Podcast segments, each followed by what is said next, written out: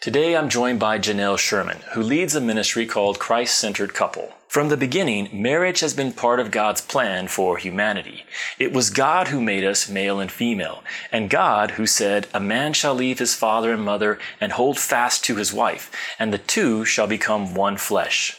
Now, two becoming one sounds romantic, but in reality, it's often a painful process God uses to reshape our perspective, our character, and our values. It's no surprise that sin and the fall have greatly damaged our understanding and practice of marriage. Jennelle's ministry helps couples center their marriage on Christ and actively choose unity instead of division. There's a lot in this conversation, and even if you're not married, there's much to learn from Jennelle in this episode. Before starting Christ Centered Couple, Jennelle served on staff with the Well Training and Discipleship Ministry in Tampa for eight years, discipling women, leading Bible studies, speaking at conferences, and actively mentoring others. I enjoyed this conversation and know it will be an encouragement to many of you.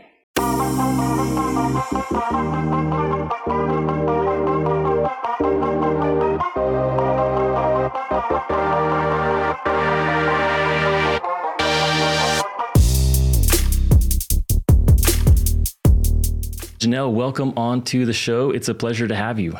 Thank you so much for having me. You are someone who I got to know through a mutual friend, Susie Walter, and we had Susie on the show a few months back.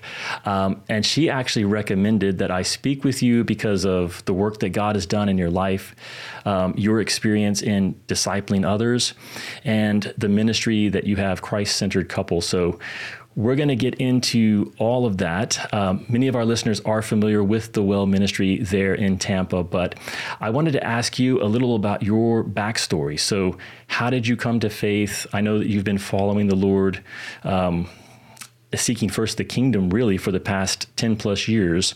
So, what was it that led you to Christ? Maybe tell us a little bit about your background and your story. Sure. So um, I'm 100% Puerto Rican. Both of my parents are um, from Puerto Rico, and um, I'm kind of like that first generation. Um, you know, here, and the first one to graduate from college and kind of get that stuff started. So, um, I have been fortunate enough to, you know, have both languages and be kind of in both cultures my whole life. Um, we lived on military bases my entire life, and I grew up with a mom who had a really strong faith. Both my parents had a lot of um, strong faith, but my mother in particular, I remember her always reading the Bible and just emulating what it would look like to follow Jesus, just loving people. And so I always knew um, about God. I believed there was a God, um, but my mother didn't drive, and um, she, you know, so never took us to church. So we never went to church growing up, um, and it wasn't until I was in youth group that I really first um, I guess I would say, surrendered my life to Christ in youth group at 15 years old. I heard a story of Shadrach, Meshach, and Abednego from Daniel chapter 3, and I thought, I want to be like those guys. Hmm. Um, you know, I want to have a faith like that and know that God's going to be with me no matter the fire, no matter what comes. And so I surrendered my life to Christ there in youth group shortly after my mom got diagnosed with terminal breast cancer and she ended up passing away in my teen years. And i prayed for her to be healed. And in my little faith that you know as a teenager um, god did not answer that prayer.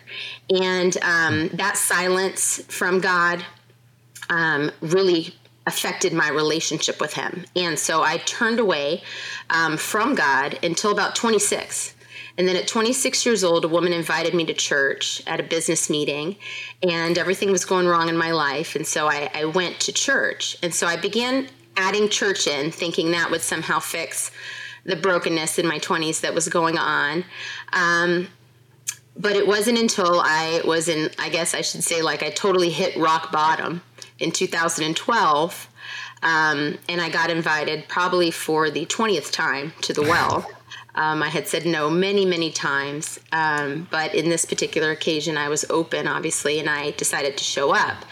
And um, that's where I very first heard this idea of Jesus not only being Savior, but being Lord of my life. And so I had knew Jesus as a savior. I had said that prayer, like I said, when I was 15, and I believed that I was going to go to heaven when I died. That was kind of this this thing. I was like, yeah, I don't. Do you want to go to hell or do you want to go to heaven when you die? Do you know we're going to die? You know where you're going to go?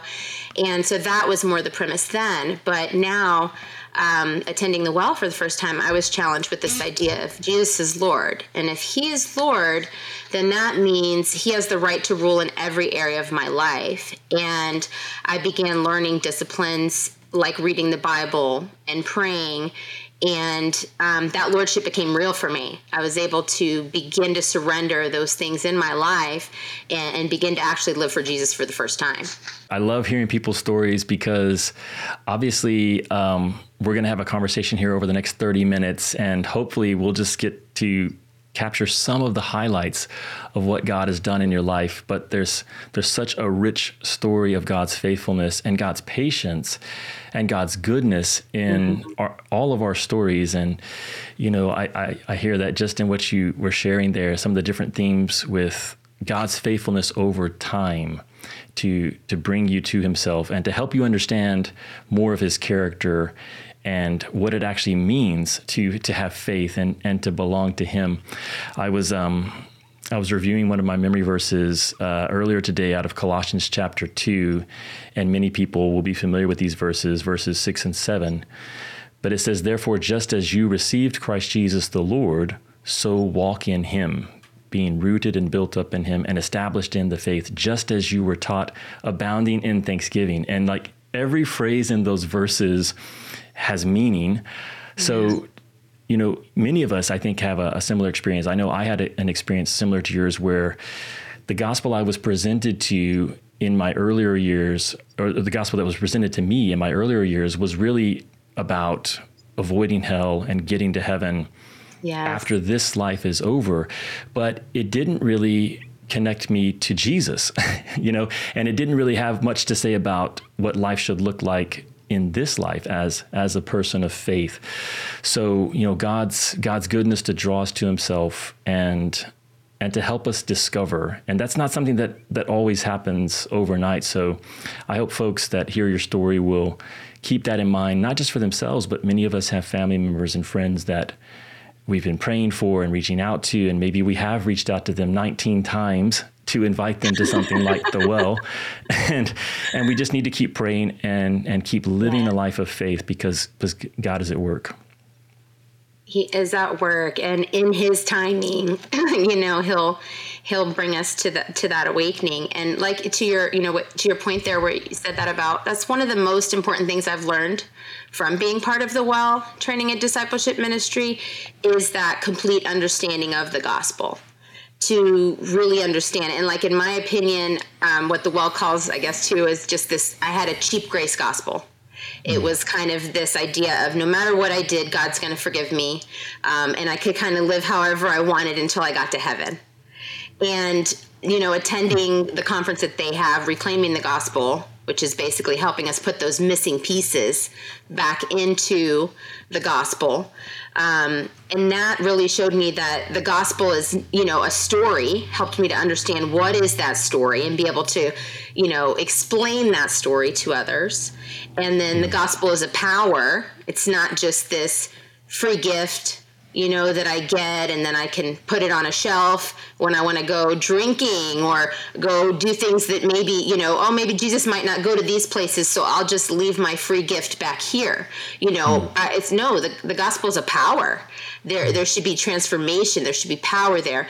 And then the gospel is a relationship, you know, and that's through my prayer, through my time in the word. And then the gospel is a participation you know that was key for me really realizing that um, when i surrendered my life to christ that was a vocational you know change. Like uh, this is my job now. It's my job title.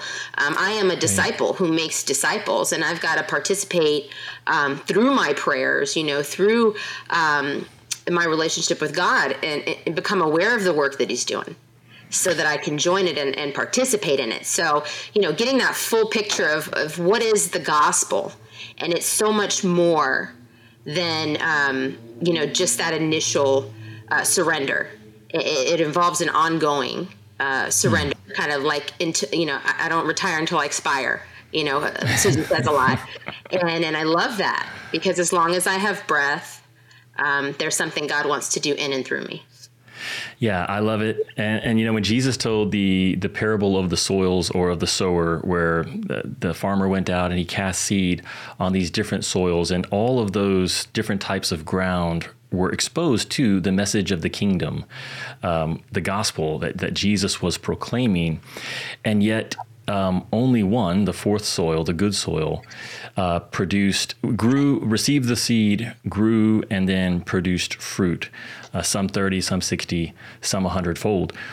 Um, but one of the things that that characterizes true faith is transformation. And so, if you think about like, well, those those three different soils that that did not ultimately bear fruit, um, th- that's the big thing that you would see like if you had walked by those four fields at the time that the the sower was casting the seed they would all look a certain way.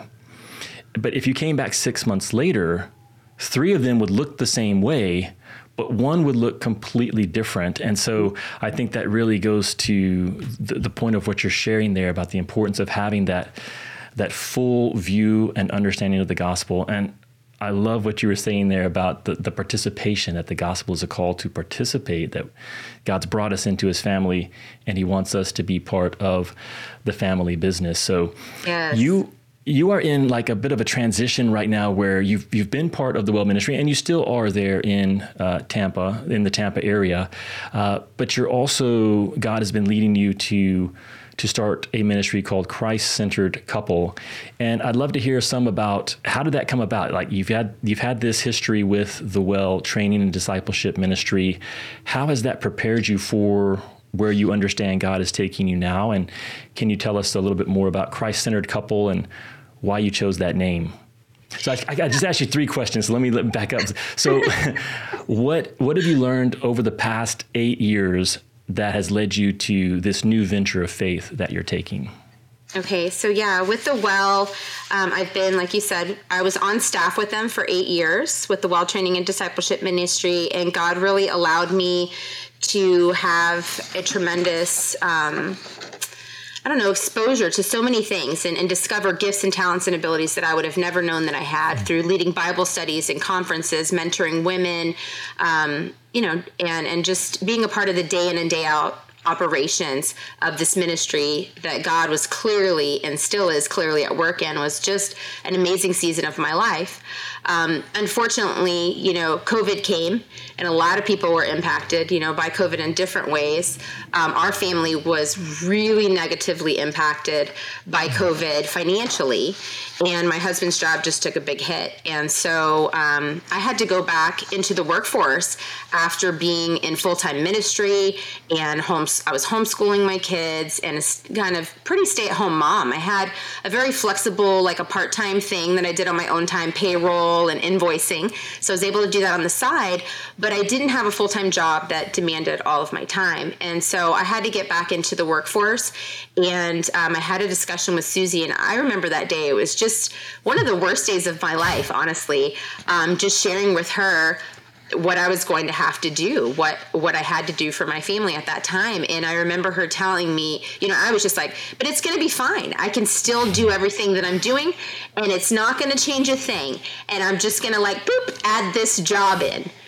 And I remember her looking at me and just saying, "No, you know, that's not going to happen." And she um really nicely, you know, basically told me no, you know, you, you cannot hmm. handle all of these things. And I was so thankful because it, it released me, you know, of it because I didn't want to quit. You know, I didn't want to stop doing the work that I've hmm. been doing. I loved what I had um, been doing, and um, but God was very clearly saying it was going to be okay because He moved in these other women who God released them from their jobs, whose husbands, you know, were blessing them and joining the staff. And like, it was just very fluid. I mean, it took time, it wasn't like instant, but the Lord showed me over that year and a half that I had to enter the workforce that it's okay. It was His work, and He was going to continue the work.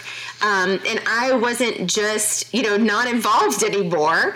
Um, I was just doing a different like part of the kingdom work, but I was still part right. of the kingdom work. Um, so it just began to look differently. I began to pray, Lord, now what? You know, what is this supposed to look like for me? And it was a really rough season. I felt like I was like in the desert. I guess that would be like a desert wilderness time for me these past probably two going on three years for me um, it's been just kind of me and God and um, kind of longing for what I had before. I felt like the Israelites, like, oh, should, I wish we could be back in Egypt, you know, like, or hmm. whatever. You know, I just wanted to go back and be where God had me before, doing what I was doing before. And he was like, no, I'm doing a new thing. I'm mm. doing a new thing. And he, you know, years earlier in 2019, right before COVID, he had given us the really powerful verse, Isaiah 43 19. Um, and so that just kept on. That was just kind of my theme verse during that season, reminding myself that he will make a way for the streams in the desert and um, right. you know don't i perceive it he's doing something new and so i just kept trusting and kept praying um, and then something funny happened. You know, my son told me I should start TikToking because I was really sad. I was just down um, and not really liking uh, my day in and day out of my life. I was working eight to 10 hours. I was on the phones all day, um, talking to people with no break uh, except for my one hour lunch that I had to clock off and clock on, you know, clock in and clock out. And um, I would rollerblade for 30 minutes and I would make a seven to 30 second TikTok because nobody on TikTok has, you know, more of a attention span than 15 seconds. So I'd make my seven to 15 second video, add some words, add some music. And I started realizing, you know, I just started talking about marriage and sharing the things that God had done in my marriage and the principles that I, the biblical principles I had learned through the well and through Renovated, the wife conference. And um, it was really resonating with people. People were commenting, millions of people were watching these videos and um, sending me private messages on just how broken their communication was in their marriage, how broken the intimacy was in their marriage, um, how out of order you know things had gotten from God's design. Um, and I just began praying, like God, what do you want me to do with this information? Like I, I, I, I already had a heart for marriages. The Lord had powerfully uh, restored my own marriage. So I had helped Susie and others at the Well lead marriage conferences and uh, be a part of the marriage ministry that God was doing here in the Tampa Bay area. Um, but I never thought it'd be something I'd do by myself, I guess. And during mm. that season, God began to birth that in me and show me that you're going to do this um, by yourself. And you're going to show others how you centered your marriage on me, how you centered your life on me, how I transformed you, I transformed your husband, and then brought you both together and was able to transform that marriage. Um, so I feel like, you know, that was that dry season where God was saying, remember, remember what I did mm. um, in your own marriage. Remember my past faithfulness um, and wait and trust me, mm. you know, and in that he began to birth that Christ centered couple. Yeah. So, I mean, I think that, again, there's so many themes there. We're not going to be able to explore them all, but I love the Isaiah 43 19, where that's the verse, if I'm remembering right. This is supposed to be a memory verse, uh, Jennelle, so we'll see. But it's it says, Forget the former things, do not yes. dwell on the past. And I think that's so hard for us when the past has been something very rich and fulfilling and meaningful and full of, of love and relationships. When the past is a good thing to, to yeah to step away from that or to step into the next chapter that God has for us is is often very painful and and difficult to do. You know, like your story of wanting to try to hang on and, and add to um, what what God was doing. But, but but not move on from that place that he had had you at the well during those years is is uh, something that many of us experience.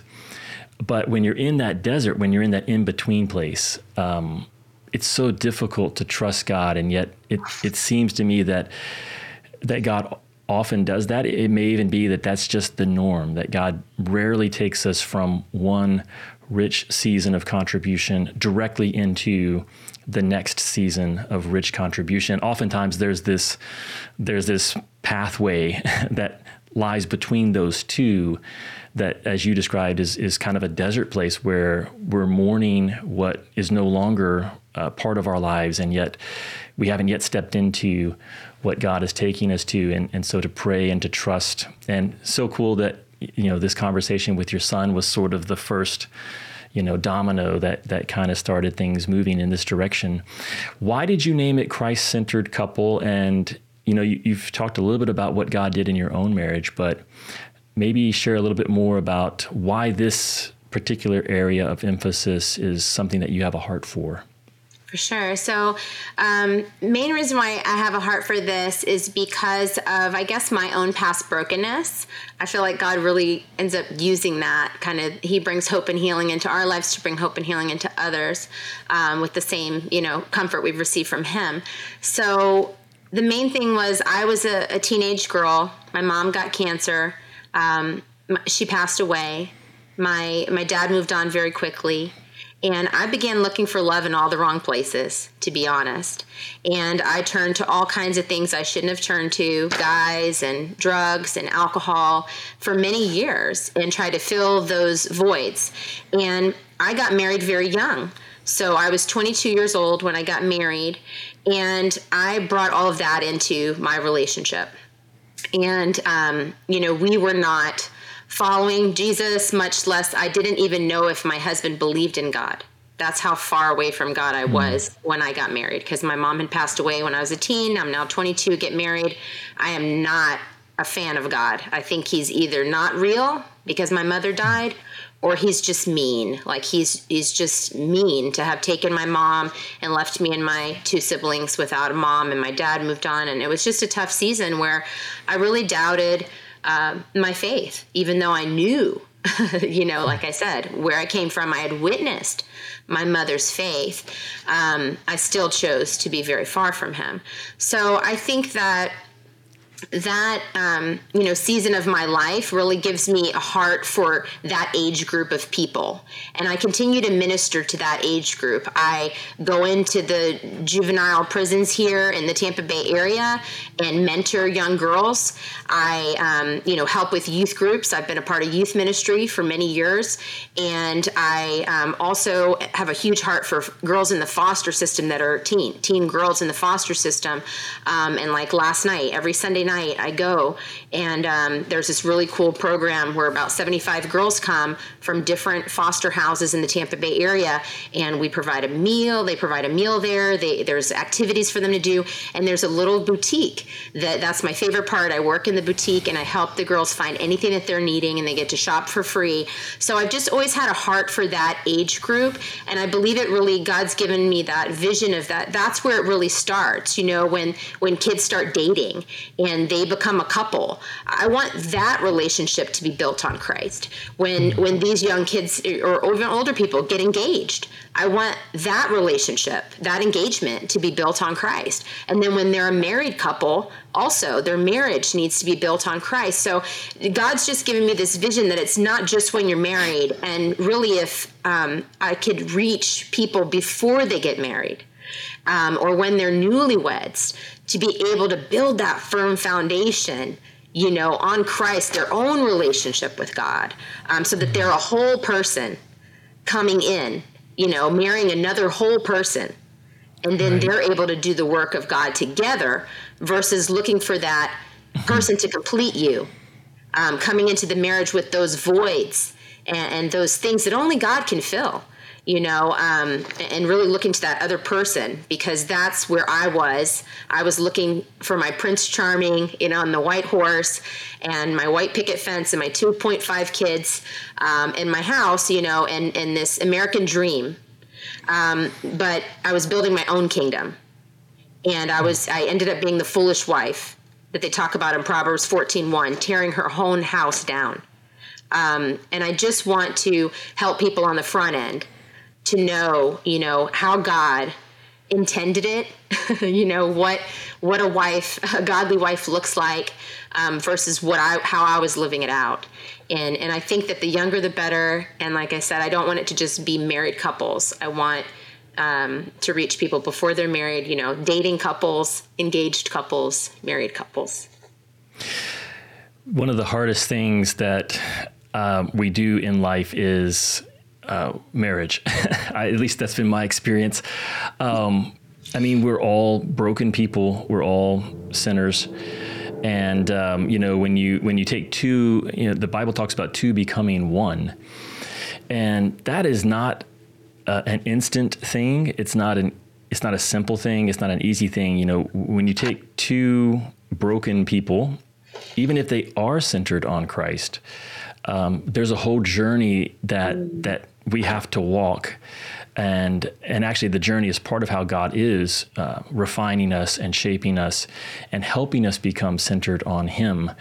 Um, a whole a whole journey of learning how to to live as one as a husband and wife. So I, I agree. I think obviously in a best case scenario, marriage is a challenge. You know, if you do have two people that are whole and wanting to follow Jesus and wanting to build their life their marriage on that, their life together on Jesus, it's still a challenge. So, you know, helping people try to enter it um, without some of those hangups and misconceptions and, and lies that we pick up from the world and from culture about where we're going to find true happiness and what success looks like in life and marriage. So, it's it's incredible that you're ministering to these these young teenagers and adults who are who are almost certainly going to get married. Most people are going to end up married at some point. You know, what, what would you say are some of the things that you're trying to impress upon those people at that age that are still single? What are, what are some principles and practices that, that you're trying to instill now to set them up for success in the future? Yeah, I mean, I think some of the main things um, that I've come to see are most valuable is, um, you know, one, to know yourself and and work on your own self um, and your own discipleship. So seeking Jesus, you know, see, reading the Bible, your own prayer time, and really, like I said, entering the relationship kind of in your best possible state, if you will, you know, like as centered in, on Christ as you can. But um, and then knowing your enemy, knowing what you're up against, um, and choosing unity. You know, I think a lot of people end up in these marriages and they're fighting against each other. And and we have a real enemy a real adversary. So um, i love that quote from like the art of war where it says if you know your enemy and you know yourself you'll win like a hundred battles you know? And so it's about hmm. really knowing those two things. And then i think also i tell my son all the time look for someone who's not selfish you know, and and look for somebody who you can sacrificially love, and that mm. involves getting to know somebody. You know, really the, the, the old age courting thing. You know, getting to know their whole family. Um, and I think a lot of I didn't do that. I didn't take the time to do that. Um, I was dating, and then I got married very quickly because of my situation. Like I didn't really have parents, kind of a thing, and my life was a little different and unique.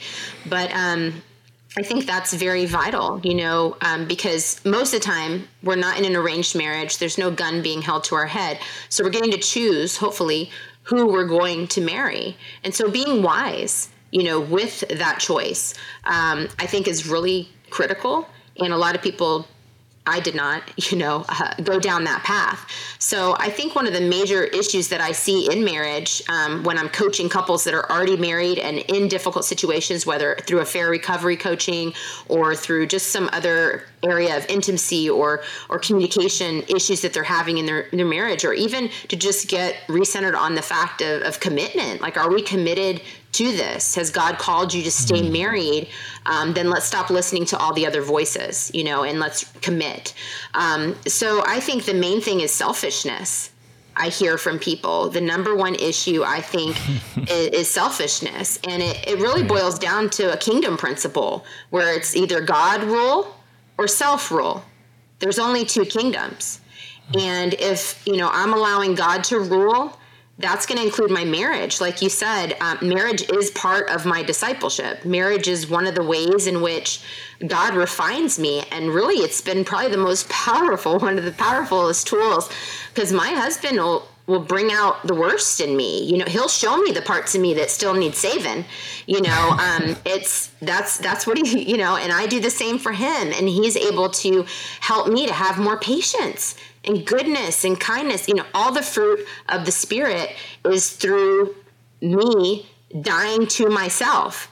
So I think that that's the huge thing that you know people need to realize. If you're not willing to die for yourself you probably shouldn't, you know, to yourself, you probably shouldn't get married um, because you're going to have to do a lot of dying. It's just like following Jesus. You're going to have to do a lot of dying um, to yourself to follow him. And I'm, you know, co leading a book right now, uh, Praying Like Monks, Living Like Fools. And the last chapter of that book is called Rebellious Fidelity. And it's this idea of this long obedience in the same direction with the Lord is hard because he says in the book, if we're honest, fidelity is boring. Hmm.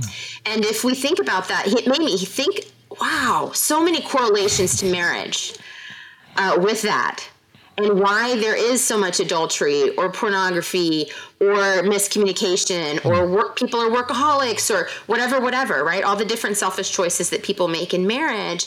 And it's because fidelity is boring. It's hard to be hmm. faithful forever. Jesus is god is. God has that rebellious fidelity. He's always faithful. He's always true to us. Hmm. but there are seasons where i waver. We all waver in you know our time in the word or our prayer our relationship with god and we have to choose to have these rhythms, you know, uh, and develop these rhythms of prayer um, to make to choose to maintain the relationship. And I believe that's a huge thing within marriage. You know that we have to make that choice to continuously um, review what's working, what's not working, you know, what needs to go so that I can make more time for the Lord, what needs to go so I can make more time for my spouse. You know, it's the same type of, of, of principles um, to me. Mm. And then the last thing, community. I think community is is so powerful. It has been one of the key things that God has used to transform me um, you know, through Jesus, of course, but the community um, that I've been a part of to be able to have, to be authentic, have authentic community, have the accountability in community. Um, have other people, you know, like for me with the discipleship, I'm looking for women who are, are, are further along you know, on this discipleship journey than I am, who I see, man, they're chasing hard after Jesus, or I really admire uh, their marriage, you know, the way they talk to each other. Um, the, you know, there's just some couples you're around and you just know that they really do love their spouse. And there's other couples you're around where you're like, wow, he can't stand her or he, she does not like right. him very much right. you know right. um, so just putting yourself in those situations i would highly recommend that to young couples mm-hmm. like find other couples that you admire you know and and and do life with them ask to spend time with them and it's the same with our discipleship if you see that in another you know person um, ask to spend time with them and and, and you know, and, and, start to emulate. It's that, you know, First Corinthians 11, 1. Follow yeah. my example as I follow the example of Christ. So find somebody who's following Christ and begin to emulate that, you know, and have those examples in your life. Yeah, the, those are all great, great points. Um, you know, I had a friend who used to describe what it takes to be a learner or what our, our attitude and character should be like as as younger believers or younger couples who want to learn and and um, grow in the way that we see maybe an older healthy couple or an older healthy believer that we we would love to be where they're at when they're when we are their age. Yeah. And he he grew up in the South, so he said that uh, they had cats that weren't allowed in the house and they had a screen door and the cats would often be like just hanging on the screen door because they wanted to get into the house um, and that's the closest they could get. So uh, you know be like have that level of, of eagerness because i think so many times when we're young in the faith or, or we're a young couple we may see those older believers and yet we don't want to impose we don't we don't want to you know force ourselves upon them Um, but take the initiative and take ownership of your growth and your learning and, and ask, you know, ask and, and reach out. Take the initiative. Don't wait for the older believers to reach out to you. Hopefully they will. That that's actually a, a great thing when there's a community of saints where the older believers understand the importance of mentoring and discipling and they're actively pursuing and reaching out to younger believers. But that may not be the situation that you find yourself in. You can still learn. Ultimately, it's on us to pursue Christ. Ultimately, it's on us to pursue growth and learning from others. So take those opportunities if the Lord has has placed those great examples that you admire uh, in your life. Know, something you said um, during during your your sharing there about helping younger single people. Um, you talked about things to look for in a potential spouse, and and one of them I think was um, had to do with someone who's not selfish. Um, and I, I, don't know if you specifically said it, but you know, someone that's not going to be um, looking to you to be their savior, which mm-hmm. you know that that was part of your story, and uh, many of us, I think, we enter marriage with that misconception that oh, this person is going to completely uh, complete me. This person is going to be the answer to those those longings and those those holes that I have in my soul. They're going to fill fill that hole, and um, there's there's a certain level of that that I think is just normal that all of us maybe um, have hopes for our marriage that that get um, recalibrated as we get m- further into our marriage. Uh, just a quick story. Uh, I'll try not to to lose the thread here, but about seven years into our marriage. Um, my wife and I were were talking, and I can't remember what prompted the conversation, but we were basically talking about our marriage and where we found ourselves at that time. And you know, she she made the statement that that she was just disappointed and uh, I was so mad when I, when she said that because I was like, wait a second, like. I okay, yes, I'm not a perfect person by any stretch. I've made mistakes as a husband, but you know, if you if you look at if you look around, I've tried to be a good husband, a good father, a good provider, um, and I, I, don't think it was necessarily that she was saying that that the relationship was boring. It was just that and she didn't even, she didn't mean it as an insult. But what she was saying was that she had these ideas and ideals of what our marriage was going to look like. And in the early years of our marriage, she kept holding on to those and hoping that our marriage would get there. And she had reached a point where she had let let go of those things. And I guess maybe in similar to what we were talking about earlier, there was a, a little bit of disappointment that hey, it didn't look the way I thought it would, the way I hoped it would.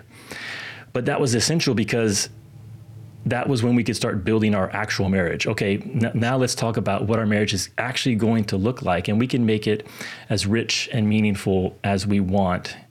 It just may not look like what we had expected, and a lot of those expectations are unreasonable because you know people are not going to be able to provide for us what we need. And even our significant others are not going to be able to fill those holes that only only God can. And I do think that in this generation especially, there's so much brokenness. Um, people are coming from such uh, damaged, broken homes. I see this with my boys. We've got three boys, and our daughter is our oldest. And um, man, I have to say that a lot of the girls I, I I'll have like my spidey sense will be going off when I tell my boys like I don't see you ever being happy with this person because she's looking to you to be this rescuer and, and to if she's down, she's wanting you to to always encourage her or, or to pick her up. So I think it's it's great work that you're trying to do there to to help boys and girls, young men and young women, um, learn how to find that in in God and, and not in someone else. For sure. That's that's the goal because I did try to look for that in somebody else and many other things for right. many years. And hmm. no matter how much money I made, no matter how nice my house was, no matter how great we all looked on the outside, me and my husband and my kid, you know, um, hmm. there was so much brokenness and so much void on the inside and it was only something that God could fill. That was it. It, it mm. was, you know, there was nothing else. So, you know, yeah, nothing else uh, is going to satisfy. I love what you said about uh, what, was it? Fidelity is boring. Is that? Yeah, that's what. Well, that's not my words. That's Tyler Stratton. Yeah. I take. I, this is this Tyler Stratton. He said that you know, rebel. His chapter is rebellious fidelity, and that you know, if we're rebellious honest, fidelity. Yeah, fidelity's boring. Yeah, that's chapter yeah. ten. And I think that's the same thing that that I think that's why God gives us the scriptures, and especially the wisdom books and and the Old Testament stories, yeah. narratives, because you really have to be able to see life as a whole to see a life well lived. And uh, we often confuse excitement with life. Excitement equals life. And so if we can just find that next experience, um, or we can get that next exciting uh, purchase or, or good um, possession that that's going to make us feel alive. And there is certainly like there's that boost that you get in the mm-hmm. moment. Um, but it ends up fading very quickly. It's like a sugar rush. And, you know, I, I do think that in a sense you could say fidelity is boring, but it leads to a full life. And so we have to decide, well, what, what do I really want? You know, yeah. do I want that momentary excitement? Um, or do I want to have a, a fulfilled life? So, well, I know you've done a lot of work with couples. What what are some of the top factors? This could be a long list. So, what are some of the things that you find yourself coming back to again and again with couples? Things that are either misconceptions or practices that are destroying the marriages that that you see in our culture today. Yeah, I mean, I definitely see, you know, like I said, the number one thing really is that selfishness um, because the world is telling you to elevate yourself and it's all about you. And God is telling you to love Him and love people. Um, and, you know, love your neighbor as yourself, kind of put them first. And so I think it just goes back to knowing the truth. You know, number one, I think a lot of people don't know what's true and have gotten things just you know misconstrued um, and i think also the three main issues god's shown me which is why i wrote a course that's coming out this summer but it's commitment communication and connection those are the mm. three kind of c's that he's given me um, and so i think that that's kind of the big issues that i'm seeing you know there's a commitment issue um, where the people aren't really recognizing that honestly this marriage covenant is between me and God. So if God has called me to respect my husband, um, I don't just respect him when he's earned it or when I think I should. It's I respect him because God has told me to respect my husband. And it's the same thing with the husband. You know, he doesn't just love his wife when he's feeling respected when things are going well in the mm-hmm. relationship. You know, oh, she respects me. She makes me feel like I'm the man. I'm awesome. So yeah, I'm gonna love her and and fill her love tank. No, we love because Christ loved us, and we love because it's obedience to God. So I think it goes back to that commitment and really reminding ourselves that first and foremost, our allegiance is to God, and um, I've got to give an account to Him and also that God has entrusted me with this spouse. And, you know, he expects a return on his investment. You know, I'm, I'm going to give this guy better, back better to the Lord than I've received him. So I'm trying to, you know, constantly view how can I help my husband? Make him, uh, you know, I like to say, how can I make him awesome sauce? You know, how can I make Nathan the best that he can be. You know, how can I help him to follow the Lord as hard as he can follow him? How can I help him to excel in the work that God's given him to do? And how can I help him to love me better? You know, and so just going back to that that commitment, and then looking at um, the communication. I think communication is huge, especially in the day this day of technology. everybody is on their phone and um, so many people that I coach, one of their number one things is that their spouse is on their phone. Their spouse yeah. is distracted, whether it's yeah. legit, like my husband, he gets off of work and he still has clients in, in Hawaii and other other states that are on a different time zone than us in Florida. So he legitimately has to be on his phone um, after he gets home from work to handle things because he is the breadwinner right now. I'm I'm pursuing this ministry. I'm doing other things, thank God, and, and his income matters so I don't want to get on him about being on his phone. But the reality is, is if he chooses to do that day in and day out, we're not going to have good communication. And so, you know, it goes back to looking at our boundaries, uh, talking about what are our boundaries with our phones, with our, um, all kinds of areas, you know, in our lives. We can get into a long conversation on that, but really having the communication that's necessary. A lot of people aren't even talking, and the communication that they're having is very bad communication.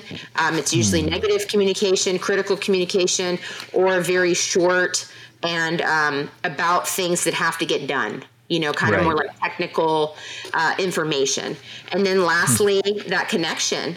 A lot of people have, you know, uh, not developed that connection. And just taking a look at the you know all the different levels of intimacy. Obviously sex is one of them. There are a lot of people in sexless marriages but also looking at other areas of intimacy emotional intimacy spiritual intimacy and you know cultivating that intimacy within their marriage. You know are they mm. praying together are they reading God's word together? Are they in community of like minded people spurring them on? You know, um, what company are they keeping? You know, just all of those things uh, really affect your you know those three different areas of your marriage what how your viewpoint of communication your connection and and your commitment level um, so just kind of looking at those three main areas are what i feel god has shown me i can kind of lump everything kind of into those three main categories roughly yeah, I love that. You know, the the commitment, the um, communication, and the connection.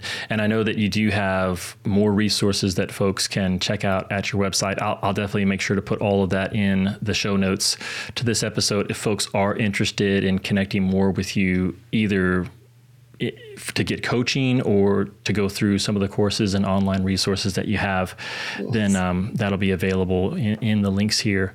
So I'm going to throw you a little bit of a curveball. so, uh, what I, I, I, do think that um, intimacy is is such a challenge, and some of the people that I I know who are struggling in marriage, in many cases, um, it's it's because only one partner seems committed to working on the marriage. So maybe someone listening to this is is thinking to themselves, "Well, okay, I'm on board. Um, I am committed. I want to be better connected to my spouse. Um, I want better communication, but right now it feels, at least to me, that I'm the only one. It's a one-sided thing. So." What what words would you have to share with someone who's in that kind of a scenario? I would encourage that person to remember who God is and um, remember who we are in Christ and remember who we are to each other, you know, and that has made all the difference for me because I was in that situation. I was divorce minded. I wanted to leave my relationship, you know, my marriage. And I ended up, you know, coming to the well after 20 invitations and realized that um, I was constantly looking, waiting for him to do something different, hoping for him to do something. And going to that first conference, Renovated, gave me like that empowerment of realizing that if I surrendered myself uh, to God and I allowed Him to do the work in me, and I began praying, you know, for my spouse and trusting God with the results.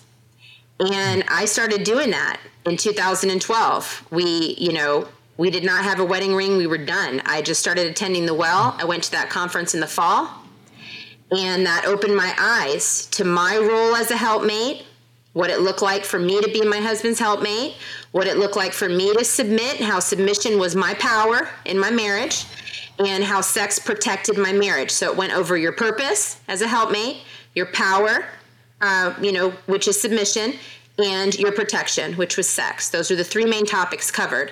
And I began to apply those things that I learned without my husband. He was not, he didn't attend the conference. He didn't, you know, feel called to start changing himself, even though I shared all the information with him, thinking, oh, yeah, he should hear this, right? But nothing was changing for him. But I kept on doing my part.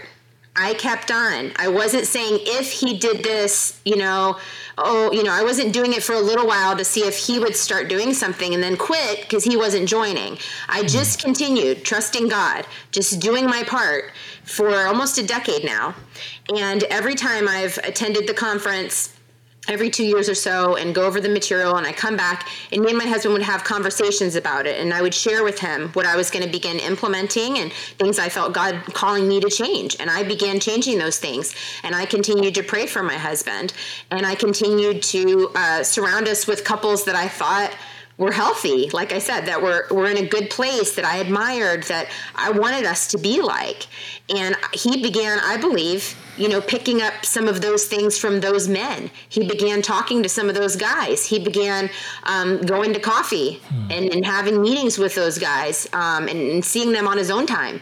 And God began to do that work. You know, hmm. I can't change my husband, God can only do that. But I can change myself and I can choose my responses.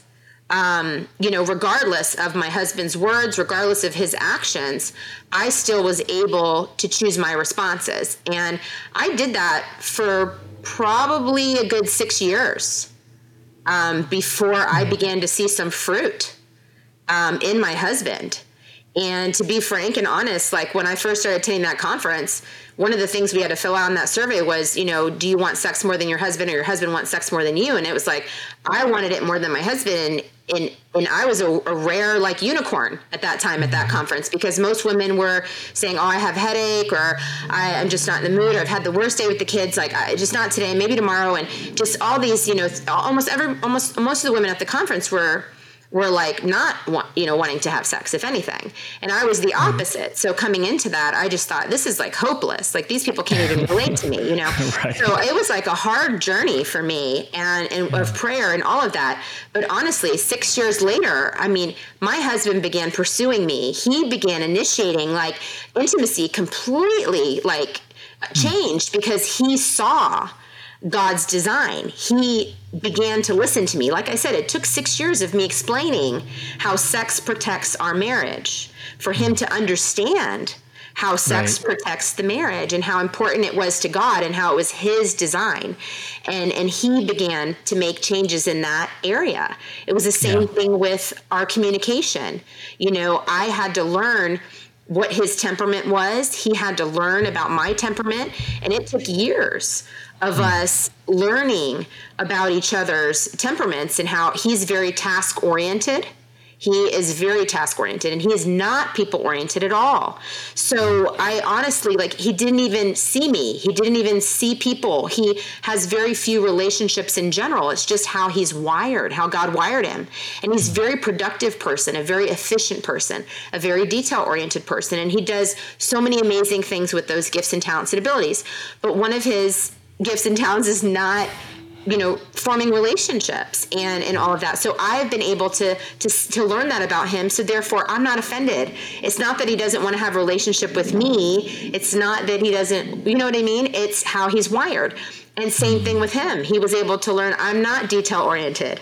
I like to have fun. I'm more spontaneous. And so, you know, I had to tighten up a little bit. He had to loosen up a little bit, you know, and we started to figure out our communication and we started to figure out our love languages.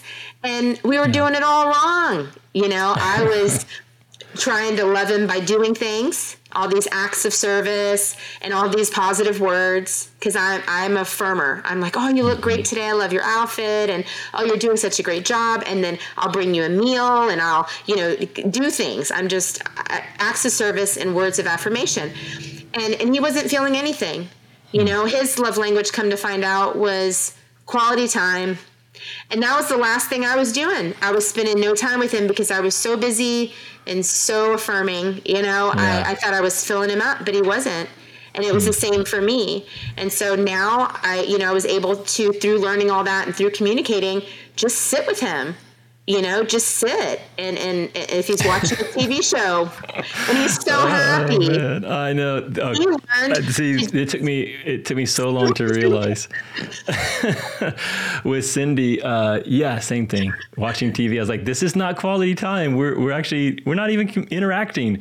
But for her, it was. It was quality time just to be together yeah. in a chill environment so yeah, that's been one that, that we've had to, to learn as well. What were the three P's? I know you mentioned those that, that is a focus for the purpose. Renovate conference. Yeah, purpose, power, and protection. Yeah. And the Renovate conference is still something that happens every two years. Is that right? Yes, it's actually happening this year, September the 16th, and it's telecast, simulcast. So yeah. anybody can participate all around the US. And people um, yeah. did that um, last two years ago when we did it, and um, it was amazing. So they could go to renovated.live mm-hmm. and check out all the information if they're interested. And it is for yeah. women only. It's it's a wife yeah uh, conference. Well, you can host in your home a group. Um, right. of women in your home and, and go through it together. It's very powerful. It was a game changer yeah. for my marriage. Well, I hope people will take advantage of that. If we can find information, I know it's several months away, but that way people can put it on the calendar and uh, plan to participate in that, it, whether they're close enough to be there in person or if um, if they choose to do it remotely. So, Jennelle, how can people learn more about your work, or if they want to have their marriage become more Christ centered? Um, you know, what would you suggest them? What what next steps would you suggest suggest they take? Yeah, so um, you know, the next steps would be basically any of those. Uh, the conference is coming up, renovated.live. If they're a, a woman, um, that would be a great resource for them. And a lot of you know my material kind of comes from that. I mean it, it was just pivotal and changed my marriage. So it is also uh, a lot of that language is used in my coursework and a lot of my resources do come from that marriage conference. So that's huge.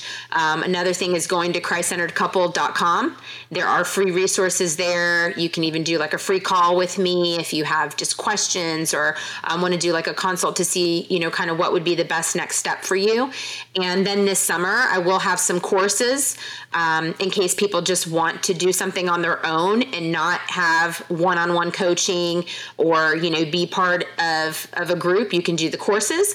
And then for right now something that they can join that's starting may 1st is going to be what i'm calling our christ-centered couple uh, team unity. So it's ccc team unity. And that's a monthly subscription that they can be a part of and join the community. It's much like a facebook group but it's hosted um, you know, on its own platform, so as to not be distracting and kind of pull you off like Facebook would. You know, um, it's just kind of you're going to go on there and you're just doing some marriage work while you're in there. So it's it's a very uh, focused, you know, group and that group is going to be amazing for accountability. We're going to have weekly challenges. The very first challenge that we're doing starting May 1st is going to be the Speak Life Challenge.